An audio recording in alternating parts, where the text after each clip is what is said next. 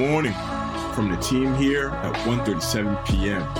This is 7:31 a.m. Let's get the day going. Good morning, 1:37 p.m. Thank you for getting your day started with the 7:31 a.m. podcast. My name is Bo Templin.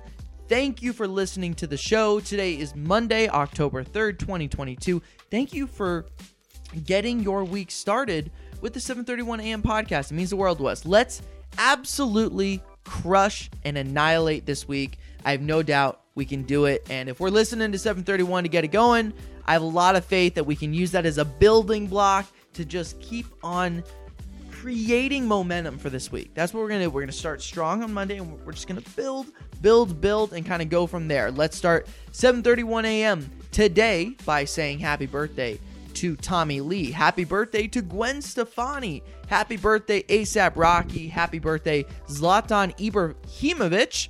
All fantastic, fantastic entertainers, athletes, etc. But on this day in 2014, the movie Gone Girl was released in theaters.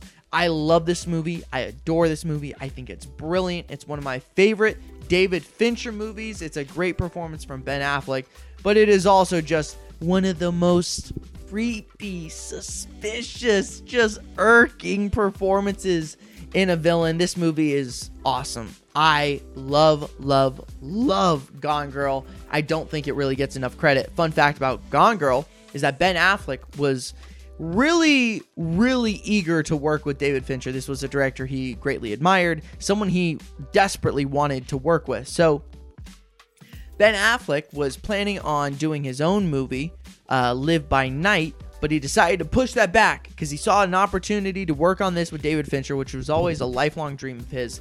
And so he said, No, I'll push that movie back so I can do this one.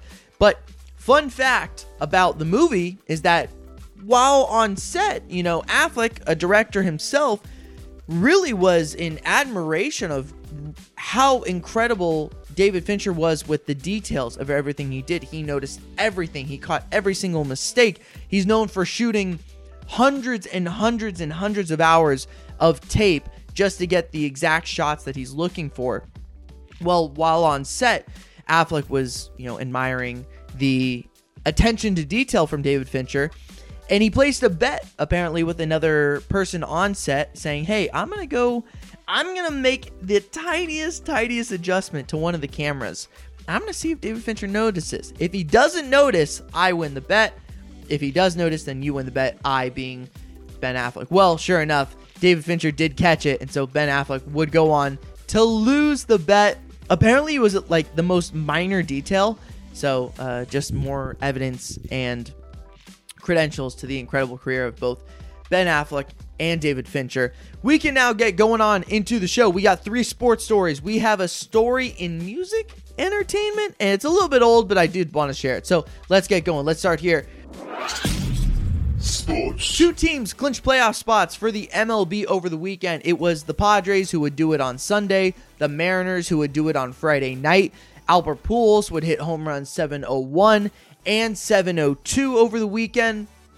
There's still some work to be done in the NL East between the Mets and the Braves, but we do have a pretty good idea of what the MLB playoff picture is going to look like. Uh, you guys know I am a Padres fan. I am excited. I'm ecstatic about this. I'm going to the game tonight. Uh, and yeah, gonna gonna really enjoy. It. I actually saw. Whoa! I'm gonna see. This is be my third game in like four days in the MLB. So I'm, I'm certainly excited about where the MLB is going right now. Staying in the MLB, Shohei Ohtani signed a one-year deal with the Los Angeles Angels. He signed a one-year contract for $30 million to stay with the Angels. This means Shohei Ohtani will avoid arbitration. That's when a third party representative determines a player's worth to a team, and then they are the one who decides ultimately what they get paid. While I am very excited that Shohei Ohtani will be staying in Southern California for another year, uh, I wanted to see how the arbitration would play out.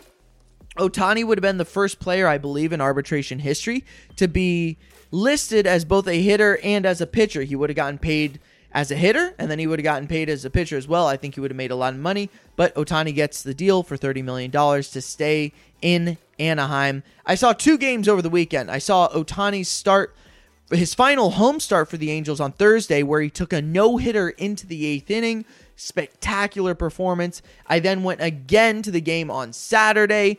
A little bit more of a lackluster game. Mike Trout did not play in that game. And then, as I told y'all, I'm going to the game tonight for the San Diego Padres. They are playing the Milwaukee Brewers. Uh, fun stuff. Fun, fun stuff going on in the MLB. I am very excited for the playoffs. Our third story in sports is a NFL Week 4 recap. The Packers squeak one out versus the Patriots at home. Aaron Rodgers threw his 500th career touchdown pass. This was not a good win for the Packers by any means. Brian Hoyer, the backup quarterback for the New England Patriots, ended up going out with a head injury. It this was not a good game. You know, the Packers win in overtime, but certainly ugly. I think they're probably happy they squeaked this one out, but they have a lot to improve upon. The Raiders take down the Broncos and get their first win of the season. This division is so bizarre. Coming into the season, I thought this might have been the best division in football history, but that has not been the case. The Raiders have been pretty lackluster. The Broncos have been pretty subpar as well. The Chargers have been dinged up, and the Chiefs look like the Chiefs, right? They're able to score a lot of points on offense, but definitely some concerns around the defense as well it was nice to see Russell Wilson using his legs a little bit for the Denver Broncos. He had been so stuck in that quarterback pocket. Uh, you wondered, hey, is there something wrong with Russell Wilson? No, but he started to show that a little bit this week. It was a monster week for Josh Jacobs, who was a fantasy beast. If you started Josh Jacobs in fantasy in any capacity, boy, oh boy, is there a good chance you had a good week there. The Bills and Ravens had a killer game on Sunday. The Bills went down big early in the first half, but then just dominated in the second half with their defense finding some big time turnovers to take control of the game. And the Jets grab a big win against the Steelers on Sunday. You know, this isn't a good team, but they're fighting. And I think if you don't have a good football team, that's all you can ask for is that this team does continue to fight.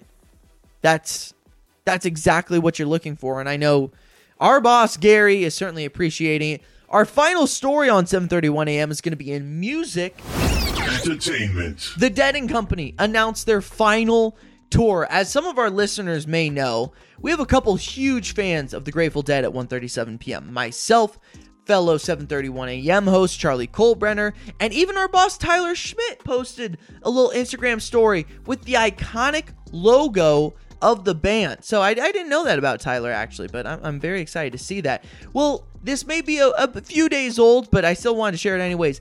The Dead and Company, led by Bobby Weir and John Mayer, announced that the upcoming year will be the final tour for the band. This is a bummer. This is a bummer. I'm crushed. I'm sad. I wanted to go to so many more shows, but I'm going to try and remain optimistic that we will get to hear John Mayer shredding Grateful Dead songs for a lot longer than this. They posted like a cryptic message saying, hey, you know, this is probably the final tour for the band, but we'll be playing dead songs until we die, and, and that is something cer- certainly we can all appreciate. That is it for today's episode. For more details on these stories and more, let's head to 137pm.com. Follow 137pm on all social media platforms. Hop into the Discord, become part of the family. We'll be back tomorrow. As always, remember, stay curious.